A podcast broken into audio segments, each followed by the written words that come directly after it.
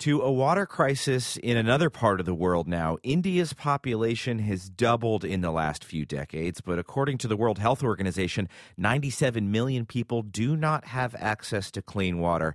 And a majority of the sewage from cities flows into major waterways like the Ganges River. As an Indian, uh, this is an issue that really does pain all of us. It's unacceptable as human beings.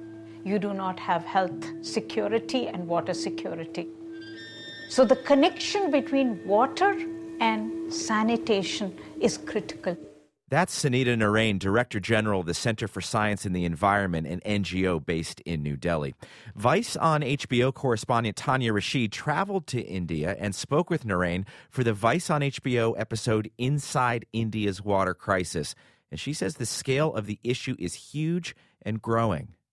Well, the size of the problem is quite massive. Over 620 million people openly defecate outside, creating over 144 million pounds of waste daily. And the other issue is that there are open sewers and no proper facility, so they have manual scavengers, also known as Dalits, who come and clean people's waste from their toilets. And what happens is the waste flows out of the toilet into these little boxes and once the manual scavenger picks them up, they take they take the waste, put them aside, and it's dropped into a canal and directly released into India's holiest rivers, which then eventually pollutes the groundwater. So it's just a very complicated, complex issue that's affecting all of the people in India. But right, this happens all over the country all the time. It's not just the type of thing where the poorest 3% have poor sanitation and everyone else can ignore it at this point. I mean, you reported just the volumes, the tonnage, the unbelievable amount of sewage that pours into the rivers every day. Yes, I mean, I was at the Yamuna River, which is considered one of the holiest rivers of India.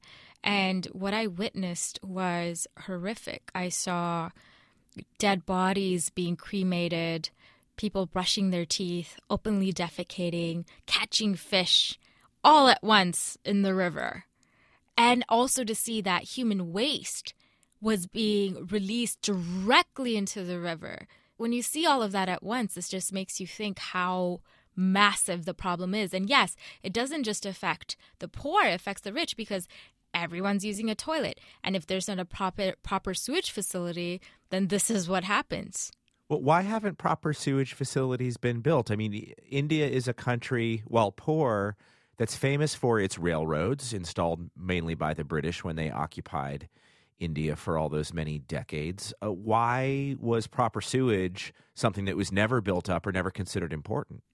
Well, it, it comes from a, a history of Indians feeling more comfortable to openly defecate outside. And this has been going on from generation after generation. And there have been projects where in northern India, toilets have been installed, but people just prefer not to use them.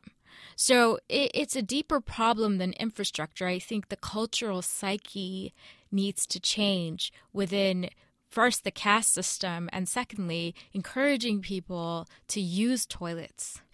The problem is that the children are getting most affected by this issue. I mean, hundreds of thousands of children are dying annually from waterborne diseases. I myself interviewed a mother who lives in a camp that brings in water from tankers. And prior to that, she didn't even have access to clean drinking water, and they would have to drink dirty water. And so when she got pregnant, her child was born with rotten flesh. And when I was interviewing her, she was telling me that she still notices that her child is unwell and she really thinks it's from the water. But Tania Rashid, it seems like it's the kind of thing that would have to cost on the scale of hundreds of billions of dollars for a country the size of India to go from where it is now to a point where it has reliable sewage infrastructure and reliable drinking water infrastructure. It doesn't seem like it could reasonably be afforded. I agree, but the thing with Prime Minister Modi is that he is recognizing that there is a huge problem that needs to be fixed. I mean, if you look at India, economically, it's uh, doing quite well. And Dr. Pathak of uh, Sulabh organization that we met with, he came up with this system where it, it's called a two pit toilet system where someone can sort of openly defecate. There's there's a papa squat toilets where you squat, and um, when you look up, there's no roof or ceiling, just a little gate surrounding the toilet area. And so he's trying to build a system where people can feel like they're out in nature defecating, but at the same time doing it in a properly manageable way. And he works directly with Prime Minister Modi on his campaign where he wants to have more toilets than temples. And Modi's goal is to make sure by 2019 that India is defecation free, which is kind of, in my opinion, a lofty goal because of the current situation within the country. Well, there's a past of poor sewage infrastructure and poor drinking water infrastructure in India that's confronting a future of population explosion. And Tania Rashid was in India for Vice HBO. She's a correspondent on the recent Vice HBO episode Inside India's Water Crisis. You can find a link to the episode at thetakeaway.org. Tania Rashid, thank you so much.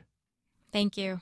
NYC Now delivers the most up to date local news from WNYC and Gothamist every morning, midday, and evening. With three updates a day, listeners get breaking news, top headlines, and in depth coverage from across New York City.